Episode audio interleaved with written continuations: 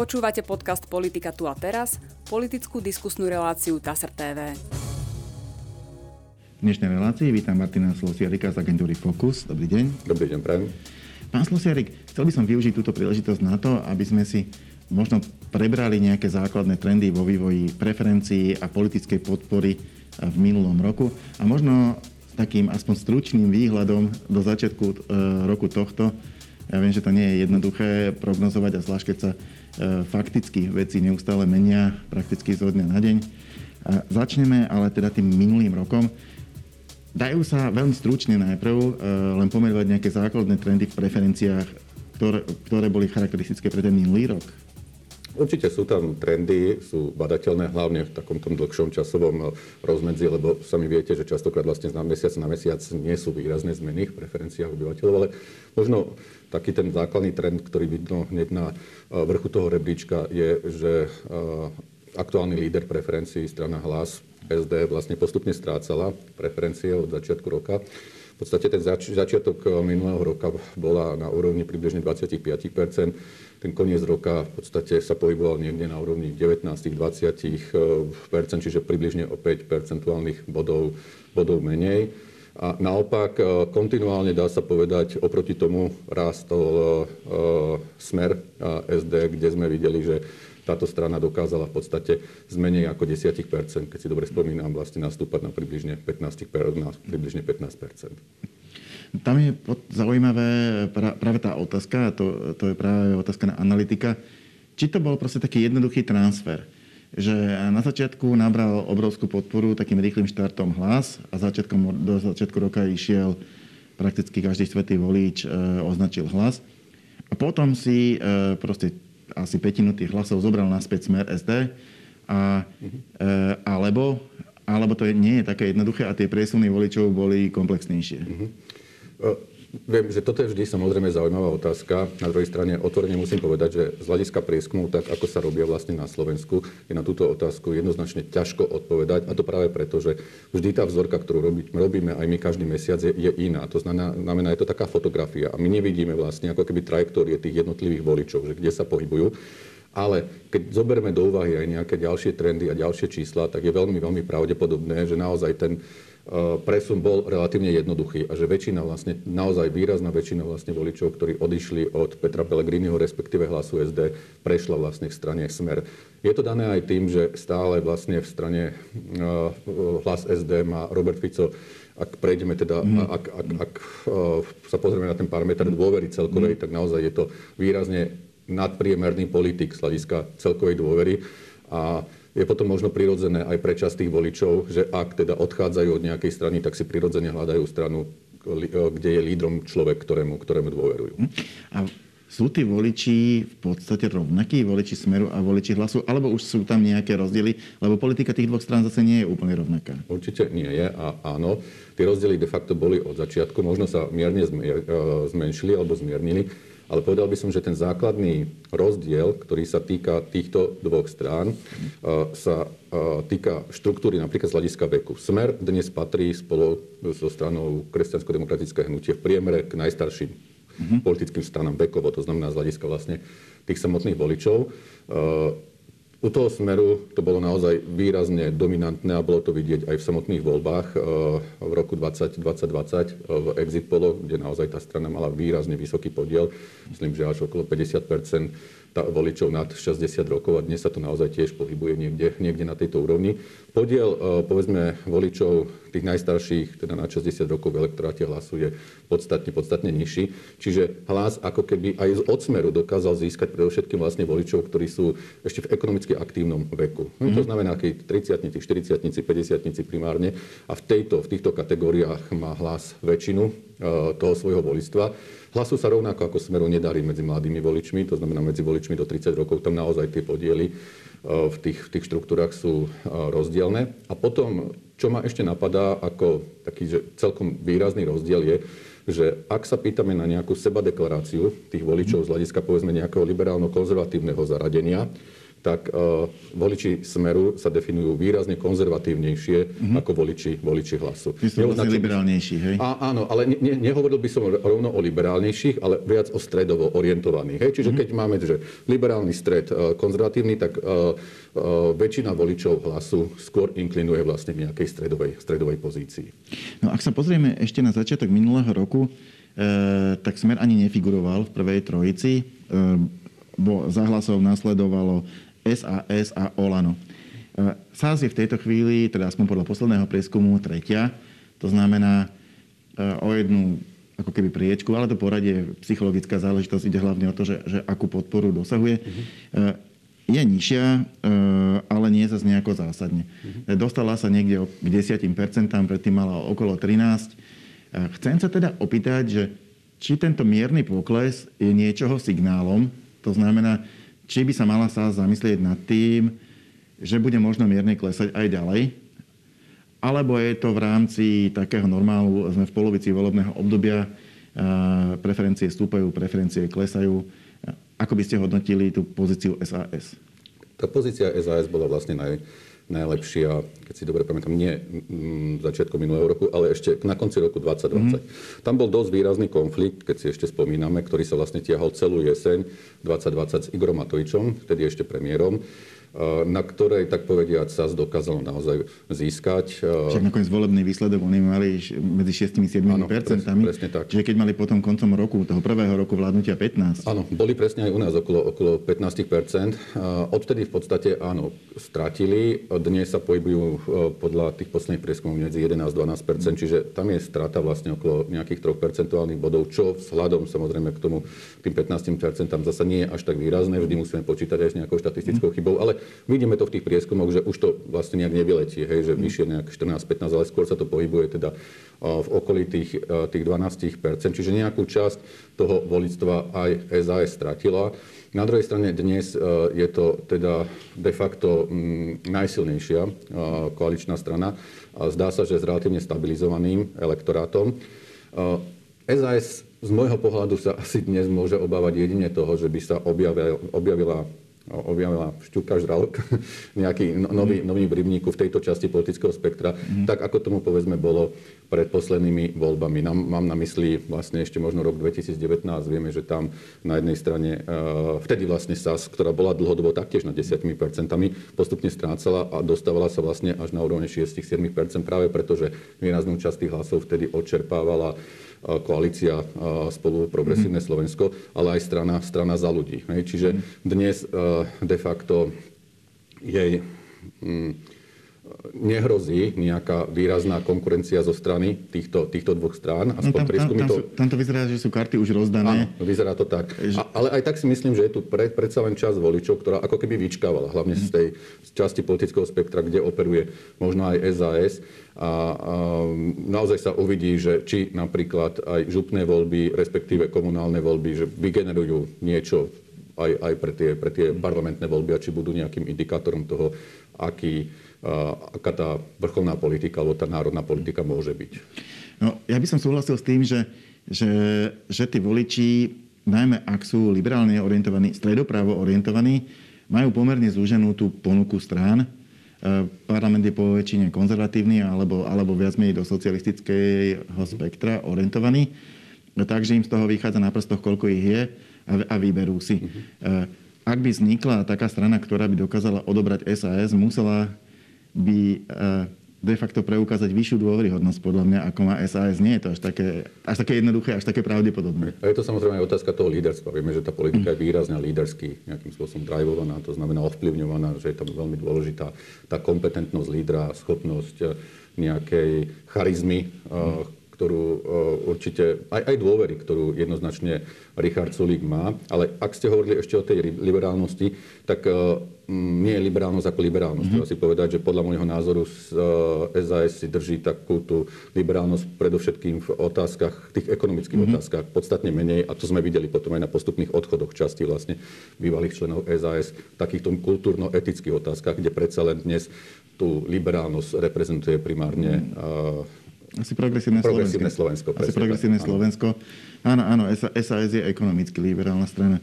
V prvom mimochodom, rade... pardon, mimochodom je to strana, ktorá vôbec vlastne v, tom, eh, v tých voľbách 2020 získala úplne, že jednoznačný dôvod voľby SAS bol, bol, bola práve vlastne tá ekonomická kompetentnosť. A tam to dokonca dokázalo vlastne takto posúdiť väčšina, väčšina tých, tých ľudí. Čiže tí ľudia naozaj, aj tí voliči, ak volia SAS, tak primárne ho volia práve z tohto, z tohto dôvodu.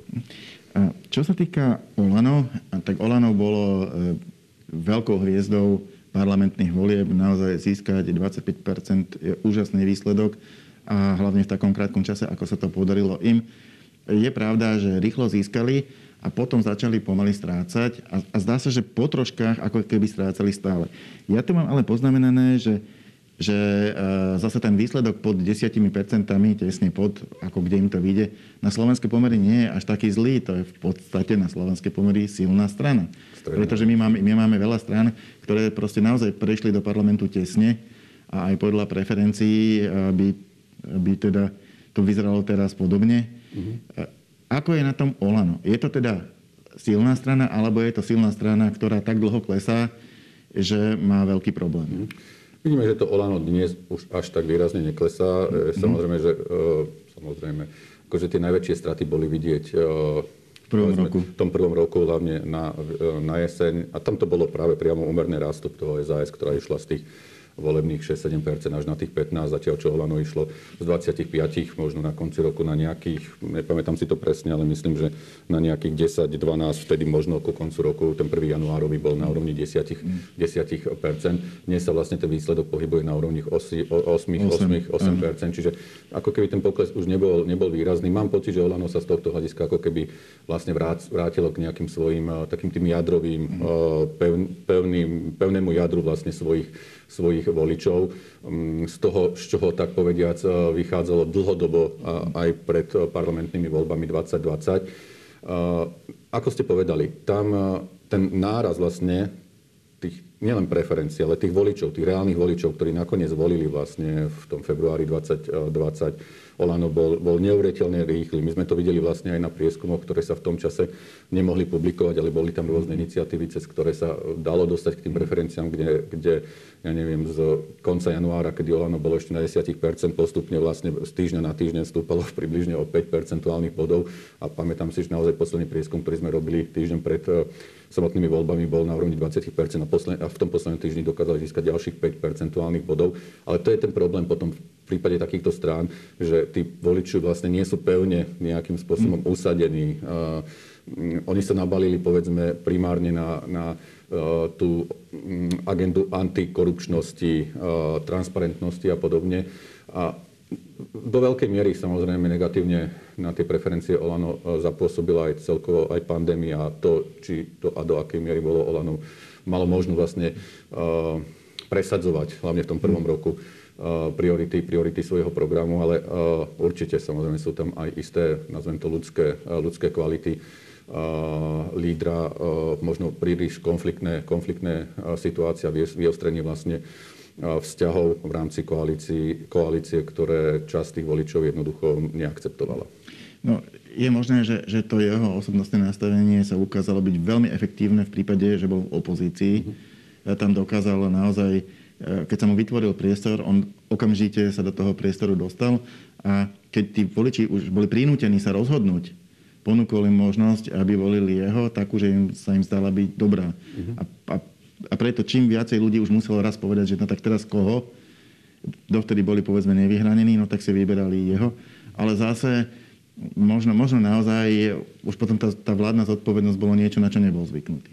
Tak určite iné, keď e, tak povediac e, argumentujete z opozície a kritizujete z opozície, ako v prípade, keď musíte vlastne tú retoriku zmeniť, musíte byť vlastne tak povediac produktívnejší a, a vy ste ten, kto, kto tvoríte. A, a ak vás voliči posudzujú, tak vás presne posudzujú aj na základe vlastne tých samotných výsledkov.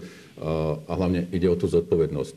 Primárne povedzme v tomto prípade tá zodpovednosť sa týkala samotnej, samotnej pandemickej situácie, ktorá mm-hmm. najskôr bola relatívne dobrá. Prvú vlnu sme veľmi dobre zvládli, leto vlastne prešlo relatívne dobre, ale potom vlastne začali aj v rámci koalície tie vnútorné konflikty, ktoré sa týkali toho veľkého národného testovania, mm. zatvárania samozrejme postupného krajiny, čo by pravdepodobne veľmi inak nedopadlo, aj keby sme mali vo vláde niekoho iného, ale jednoducho tú zodpovednosť v tomto prípade jednoducho na seba muselo zobrať Olano, alebo bralo primárne Olano. Tam Ide aj o to, že, že na očiach bol výrazne samozrejme minister zdravotníctva, práve to, preto, že to bola zdravotnícka téma.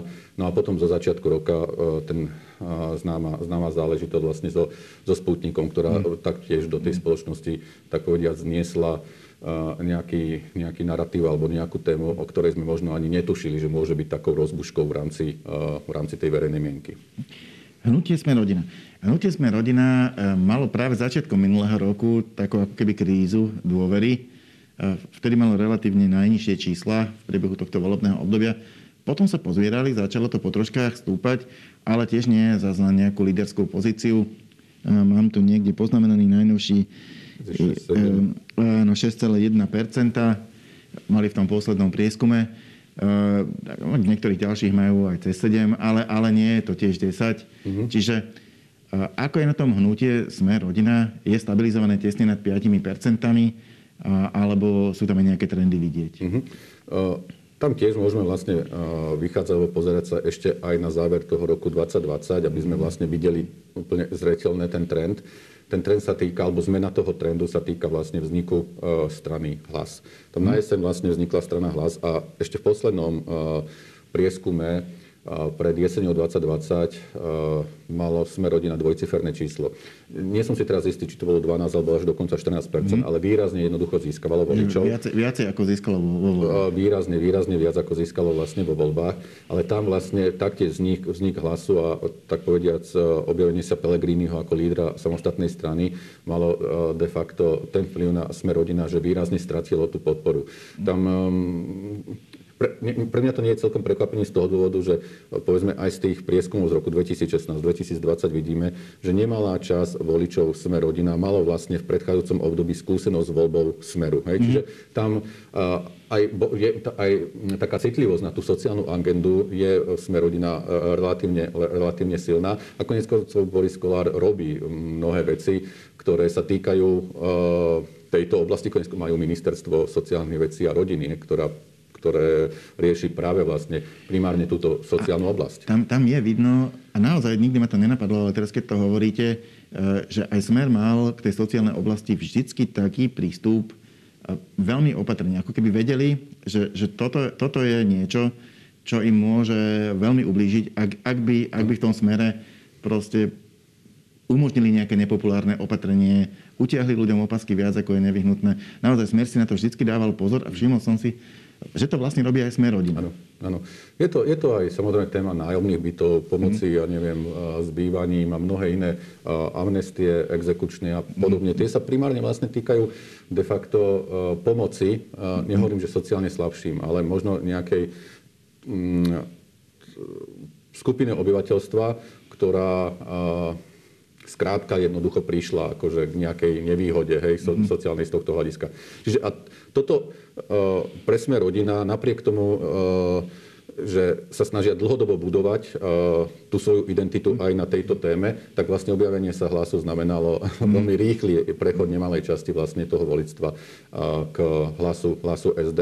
Uh, pre nich našťastie sa to podarilo de facto stabilizovať a dnes sa pohybujú taktiež nie na veľmi bezpečnej úrovni, povedzme tých 6-7%, mm-hmm. ale napokon, keď si zoberieme, ja neviem, tie roky 2016-2020, tak často vlastne tá strana sa pohybovala vlastne. Zdá sa, chcem tým povedať, že ten elektorát je relatívne stabilizovaný. Na druhej strane ale myslím si, že sú v menej komfortnej situácii ako v predchádzajúcom období, lebo tí konkurenti potenciálni, alebo tých potenciálnych konkurentov je v tomto zmysle viac a naozaj výrazným konkurentom v tomto zmysle je strana Hlas SSD. Ktorá, výhodou, výhodou, ktorá na rozdiel od nich nenesie vládnu zodpovednosť. Tak, to som chcel presne doplniť, takže aj nenesie, ale samozrejme potom aj viditeľnosť tej strany možno. Uh, Boris Kolár zasa akože uh, sa snaží veľmi jasne komunikovať témy, ktoré jednoducho ako keby prispievajú tomu imidžu uh, človeka, ktorý uh, dbá uh, o tú sociálnu stránku, by som povedal, tých, tých ľudí a aj voličov. Teda. Teraz jeden veľmi zaujímavý fenomén Slovenska, progresívne Slovensko lomeno spolu, respektíve teraz už bez lomena. A koalícia Progresívne Slovensko a spolu získala 6,9% neuveriteľná smola. E, keby, keby boli vytvorili volebnú stranu a nechceli sa proste naozaj tak veľmi poctivo postaviť tým voľbám, tak by boli jednou zo silných parlamentných strán, 7% už by bol vzhľadom na to, e, aké výsledky podosahovali ostatné strany, dobrý výsledok. E, ale tým, že boli koalícia, tak im chýbalo pár tisíc hlasov, nedostali sa vôbec do parlamentu. No a ten, ten ďalší vývoj, keď sa na to pozerám, hoci napríklad spolu malo aj z najmenších e, možno politikov, aj, aj viacej, aj, aj získali viacej preferenčných hlasov v tých mm-hmm. Tí lídry im nepomohli. E, ako náhle sa strany oddelili, celý volický elektorát sa presunul k progresívnemu Slovensku. E, ja neviem, či to je tým, že to spolu je taký nenápadný názov, alebo... No. Ako, ako, ako si toto vysvetľujete? Všetci prešli uh, takmer do nohy k progresívnemu Slovensku. Mhm. Ja si myslím, že uh, bolo to samozrejme dané aj, aj tým, ako to bolo celé nastavené v tých voľbách. Uh, myslím, aj, aj, aj marketing, marketingovo z hľadiska jednoducho uh, propagácie tej strany v tom predvolebnom období. Aj tá skratka, ako väčšinou sa hovorilo progresívny, progresívne Slovensko. To spolu sa vlastne nie vždy dodávalo, alebo málo. To je ako hlas a hlas CD, no je tam nejaké ano, CD. Áno, áno. Ale... Jednoducho tá skratkovistosť sa tam používa častokrát. Mm. Uh, som presvedčený o tom, že dokonca čas voličov ani netušila možno, že tam ide vlastne konec koncov o koalíciu. Mm. O, o, o koalíciu. Uh, ale to dnes akože nevieme, nevieme už tých dát nejakým spôsobom uh, potvrdiť. Uh, bola tam aj zmena lídra, to je ďalšia mm. vec. Samozrejme, Miroslav Beblavý veľmi skoro po neúspešných voľbách odišiel z tej strany a predsa len to bola veľmi, veľmi výrazná osobnosť, mm. osobnosť tej, tej strany. A treba si povedať, že aj líderskú pozíciu v rámci tej koalície nakoniec zastával reprezentant um, um, progresívcov, um, Michal Truban, čiže z tohto hľadiska ako keby bolo všetko, alebo tie reflektory boli ako keby primárne nasvietené na prvú časť akože, mm. toho, tej, tej, tej, tej koalície. A myslím si, že aj z tohto hľadiska uh, spolu jednoducho prišlo, prišlo skrátka a, a po, po tom rozpade časť tých voličov ako keby prirodzene, poviem to takým spôsobom, uh, ostala uh, pri tej prvej časti tej, tej samotnej strany. Nič iné, akože nejaké ideové alebo hodnotové veci, záležitosti by som za tým, ako z hľadiska tých voličov a preferencie tých voličov nevidel.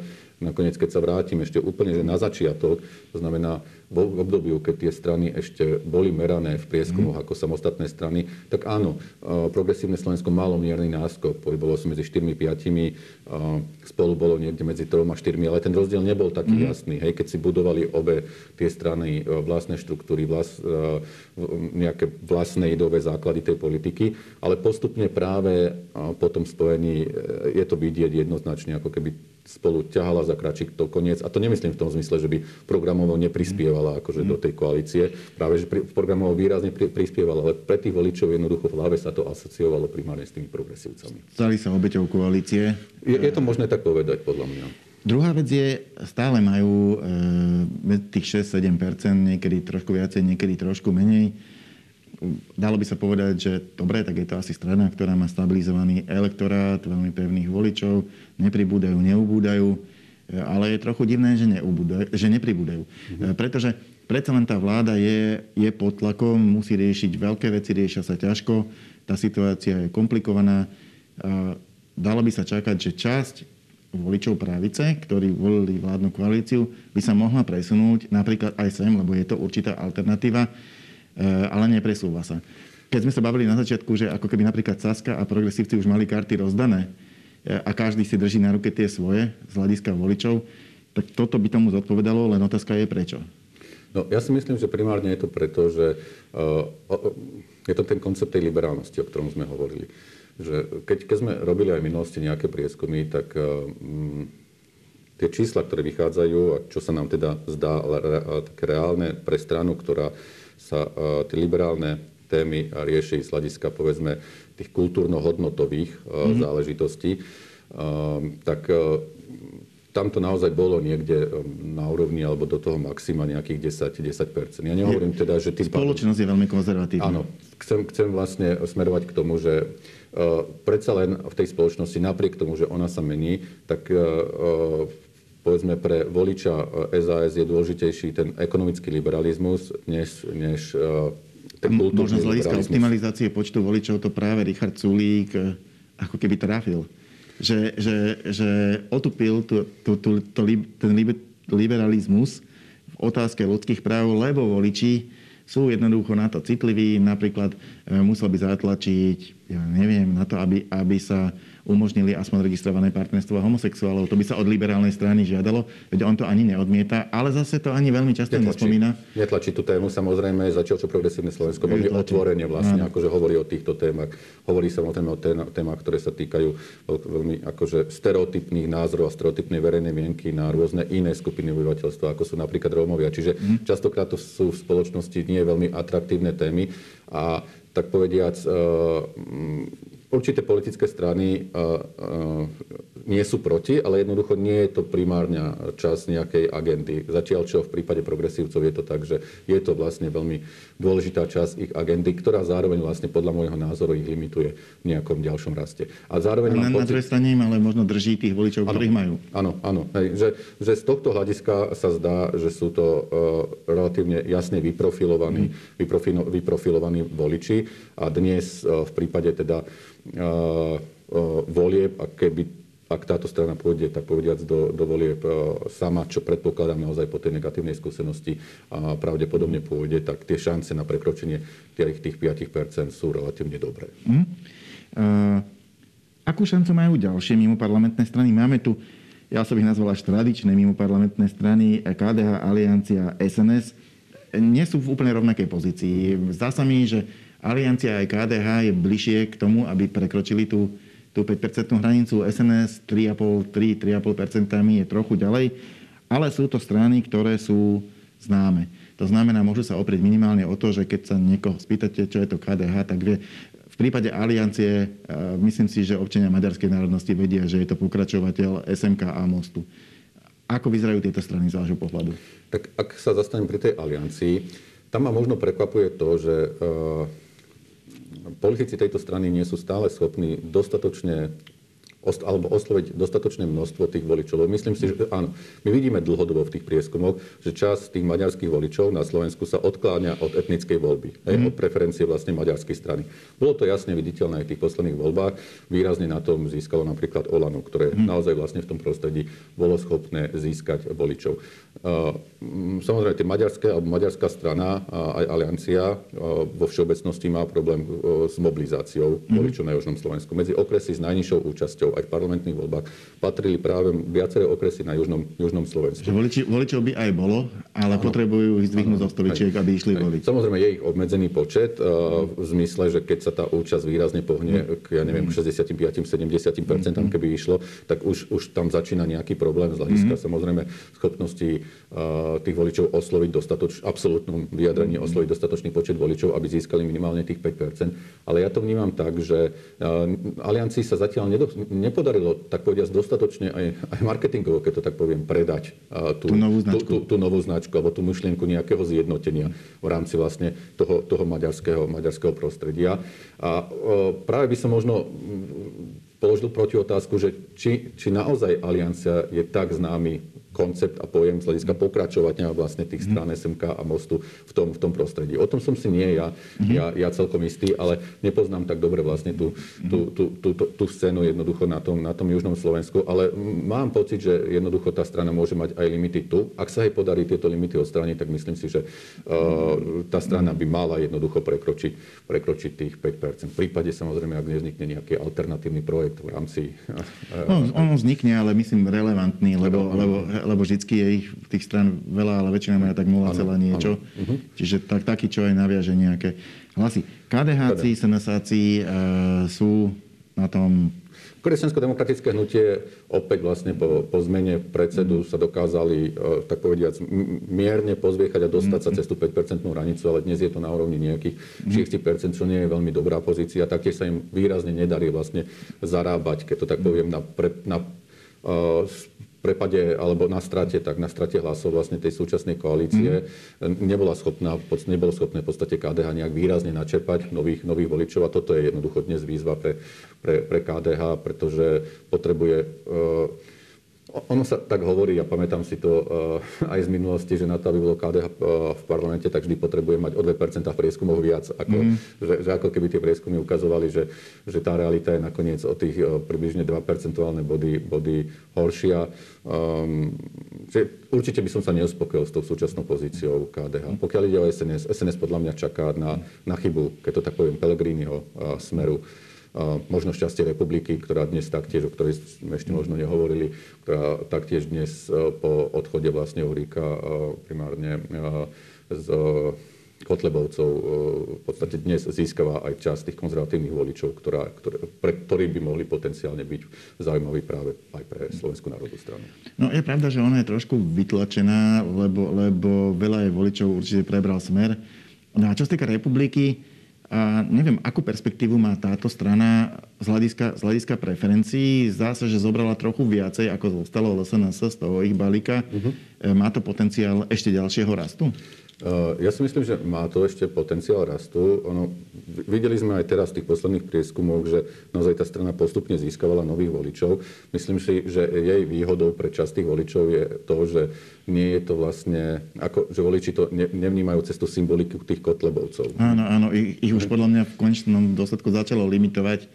Uh tak, tak, také tie tiene minulosti, ano. aby som to nazval. Áno, áno, hej. Aj, aj, aj líder tej strany, nakoniec, ale je tu ešte stále vlastne tá otázka tej trestnej zodpovednosti, mm. ktorá výrazne môže pohnúť tými preferenciami. A pomôže LSNS, alebo nepomôže? Ak by, ak by bola voči nemu vyvodená trestná zodpovednosť, e, na prvý pohľad vyzerá ten trestný čin taký banálny, na druhej strane, ale ten prvostupnový rozsudok ho tak nevyhodnotil. Mm. Dostal 4 roky nepodmienečne, čo je celkom vysoký trest. Nebude za martýra, ak by sa ten rozsudok potvrdil?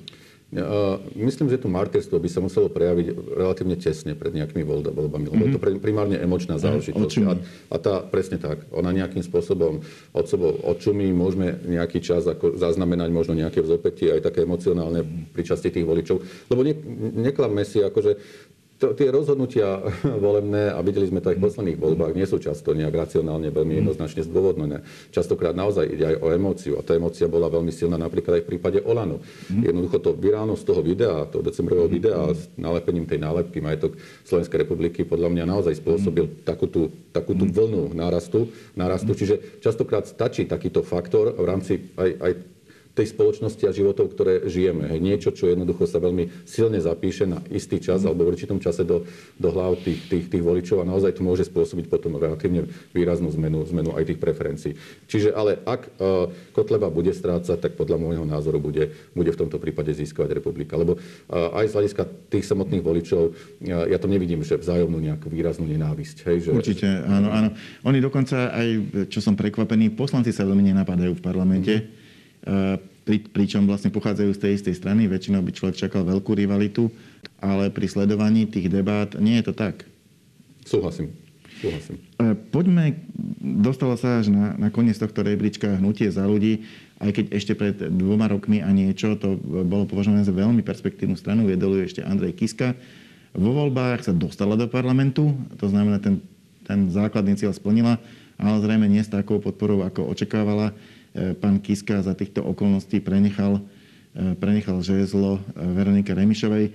A dneska, dneska sú tak na 2%.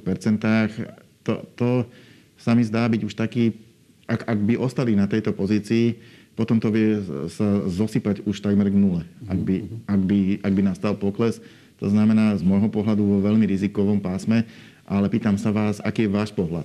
Sú tam, sú tam možnosti, spôsoby, ako sa odtiaľ dostať? Ako hovorí sa, že nikdy nehovor nikdy, akože samozrejme môže sa v tej, v tej verejnej mienke alebo v tej spoločnosti niečo zdať, stať, čo sa môže Veronika Veremišová dobre chytiť, tak povediať, a môže získať nejaké body.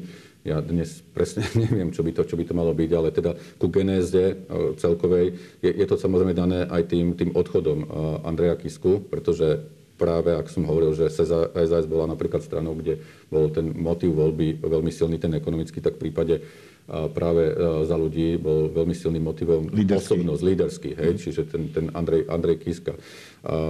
No a strane to už samozrejme potom nepomohlo to, čo sa stalo, to znamená odchod častí poslancov a vnútorný rozkol. Voliči nikdy nemajú radi, keď sa tie, tie strany pozerajú tak povediac viac na seba ako, ako na, na, na voličov. Myslím si, že do istej miery výhodou, keď to tak môžem povedať za ľudí, je to, že je to vládna strana. To znamená, že stále sú tie reflektory aj tých médií namierené aj na líderku, líderku strany, lebo tá pozícia, tá situácia by bola podstatne zložitejšia, keby boli dnes v opozícii a keby nemali jednoducho ten priestor nejakým spôsobom povedzme komunikovať alebo komentovať vládne opatrenia. Čiže dnes ja si myslím, že tá, tú stranu drží vlastne nad, v tých jednotkách percent a nie v desatinách percent práve to, že je stále ešte, ešte viditeľná.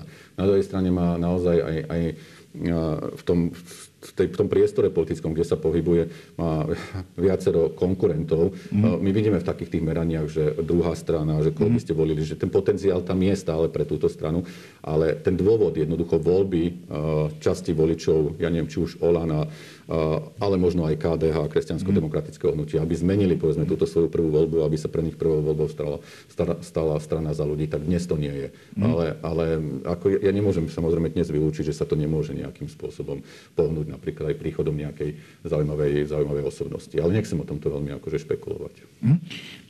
Ja len jednu ešte predposlednú otázku, ktorá by mohla doplniť tieto preferenčné merania.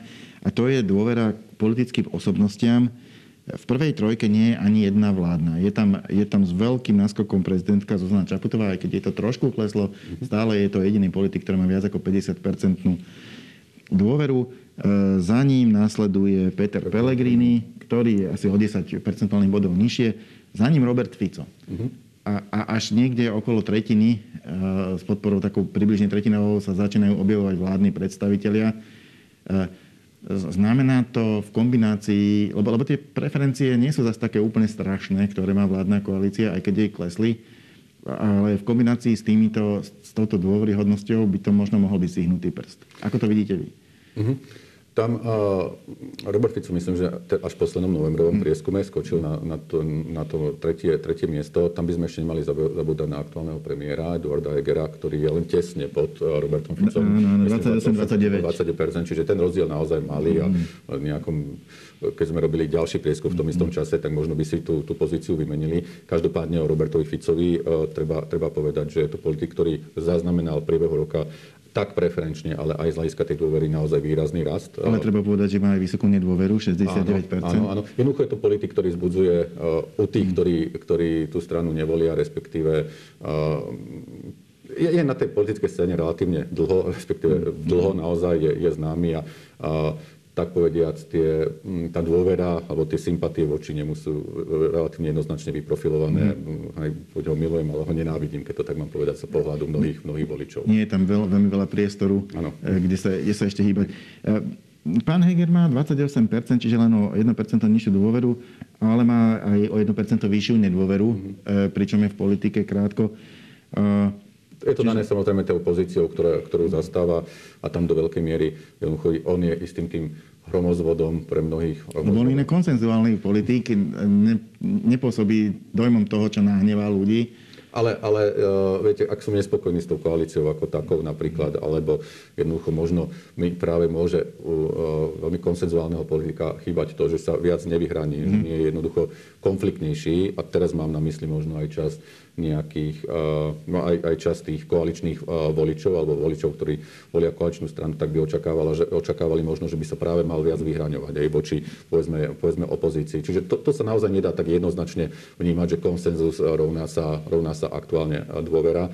Tam možno skôr je zaujímavý aj ten pohľad dovnútra tých elektorátov. Tam vo väčšine prípadov vidíme, že tí lídry tých politických strán majú veľmi silnú pozíciu vo vnútri mm-hmm. samotných elektorátov. Minimálne si to, sa to týka súčasných uh, strán, ktoré sú nad 5%.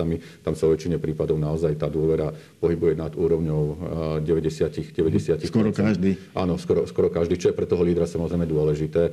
Uh, naopak, keby, keby tá dôvera postupne klesla, tak to je vlastne um, ten, ten moment, kedy by mal byť ten zdvihnutý prst. Lebo nedá sa očakávať, že ak mám dôveru, ja neviem, v prípade Petra Pellegriniho viac ako 40%, že sa to automaticky premietne aj do preferencie. Lebo, mm. uh, lebo uh, Budú voliť aj iné strany. Ono, ono, sa to premietne, áno, ono sa to premietne, ale nie v tom zmysle, že všetci, ktorí mu dôverujú, mu, mu ho budú, budú voliť. On má naozaj že vysokú mieru dôvery aj v tom elektoráte Smeru. Mm. Uh, tam, tam je to viditeľné. Uh, to je tiež zaujímavá, zaujímavý fenomén, že napriek tomu, že v podstate odišiel od svojej materskej strany, tak tí voliči samotní na neho nezanevreli. A stále pre mnohých voličov smeruje práve tým druhým hlasom alebo tou, tou, tou alternatívou hlas SD. Moja posledná otázka e, je taká prognostická. Viem, že je to ťažko a hovorím, zvlášť ťažko v tomto čase, keď sa veci veľmi prudko menia, odhadnúť, ako by sa mohli tie trendy ďalej vyvíjať. Ale tak e, nechávam to také otvorené. Ktoré z tých trendov, ktoré boli v minulom roku, by mohli začiatkom tohto roku pretrvávať a ktoré podľa vás ani nie? Mm-hmm. Mne sa, mne sa to javí tak, že, že dnes sú tie preferencie relatívne stabilizované. Sám som napríklad zvedavý, čo s tými preferenciami urobia tie nové témy, ktoré sa dostali v poslednom čase do toho verejného priestoru. Napríklad tá téma obrannej medzinárodnej obrannej áno, tej zmluvy so Spojenými štátmi americkými. Lebo ako ste vy povedali, že častokrát, alebo aj sme sa o tom mm. rozprávali, že častokrát sú to také nárazové zmeny. Mm. Že jednoducho môže prísť nejaký jeden moment, ktorý tými preferenciami niekde, niekde pohne a oni majú zase nejakú dobu, nejakú, nejakú, mm. nejakú zotrvačnosť. My sme, aj pred reláciou sme sa chvíľočku rozprávali napríklad o tých opatreniach vianočných, mm. ktoré boli niekedy troška zmetočné. Najskôr sa nemohlo navštevovať, potom sa mohlo navštevovať, čo celkovo samozrejme môže vytvárať taký, taký ten dojem nekompetentnosti, neistoty a podobne. Otázne je, že či sa toto prejaví priamo v preferenciách, že či sa toto už nebude prejavovať v tom, že časť tých voličov jednoducho bude, sa, bude nejakým spôsobom, alebo rezignuje jednoducho na záujem o, o veci verejné, alebo sa to samozrejme môže Mm, prejaviť v raste takých z tých strán, ako je napríklad Republika. To znamená, že mm. ktorí prichádzajú s takým tým narratívom celkovej zmeny a nedôverí či už voči existujúcim stranám koaličného, ale aj na tej opozičnej časti politického spektra, ktorí berú ako, ako stále príliš systémových, systémových politikov. Čiže z hľadiska povedzme rastu tej opozície, aj tam vidím isté limity. Mne sa totiž to zdá, že, že ako keby voliči, ktorí chceli prejsť a ktorí nedôverovali súčasnej koalícii, uh, už, už, prešli, už, už, už prešli. Že tam, tam jednoducho tie prechody nebudú také výrazné, ale stále uh, aj keď sa pozrieme na ten zisk Olano na úrovni 25%, tak nevidíme, akože, že všetci títo voliči prešli na stranu, či už nejak, nejak, nejakej súčasnej koaličnej strany, alebo na stranu hlasu. Ešte k tomu potom jednu, jednu drobnosť ma napadla, poviem. Čiže ja tu naozaj vidím stále nejaký potenciál pre, a nechcem povedať novú stranu, ale časť tých voličov dnes nie je... Nie je nevolia nikoho. Nevolia, nevolia niekoho, vyčkávajú. A samozrejme to môže byť veľmi dôležité a rozhodujúce možno pre preto, takto, myslím si, že tí voliči skôr uh, ideovo inklinujú k súčasnej vládnej, vládnej, vládnej koalícii. Že myslím si, že tá nespokojnosť, ktorá tam bola, tak tu dokázal vlastne už pokryť už smer, mm-hmm. uh, smer hlas SD, alebo, alebo teda ostatné, ostatné opozičné strany. A ešte vlastne uh, tomu hlasu. To, to je vlastne vôbec veľmi zaujímavý fenomén, pretože ak by hlas nevznikol, nemyslím si, že ten prechod, že, že, že viete, že voliči napríklad Olano by boli schopní prejsť ku smeru. Mm-hmm. To, to je tzv. hlboká volatilita. Jednoducho tá mhm. priekopa je strašne, malinská priekopa jednoducho je strašne hlboká na to, aby tí voliči boli mentálne schopní vlastne urobiť takýto prechod. Je to, je to, ale sú to skôr také individuálnejšie prípady. Zatiaľ, čo naozaj vidíme aj v tých dátach, že ten prechod, povedzme, od Olano klasu tam je, mm. a nie, nie, nie sú to jednotlivé prípady, a to je preto, že tú stranu jednoducho berú ako novú stranu. Hej? Mm. Čiže tieto nové strany vždy, ako si hrajú nejakého, hrajú takého takú tú funkciu vlastne toho prechodu medzi dvoma brehmi a medzi dvoma brehmi. A možno sa presne čaká na niečo také na tej druhej časti politického spektra. Tak uvidíme, či nám to e, tento nadchádzajúci, teda už rozbehnutý rok prinesie. Ja ďakujem za účasť v našej diskusii Martinovi Slosiarekovi z agentúry Focus. Ďakujem veľmi pekne za pozvanie. Dovidenia. No a my sa stretneme v našej relácii opäť na budúci týždeň. Dovidenia.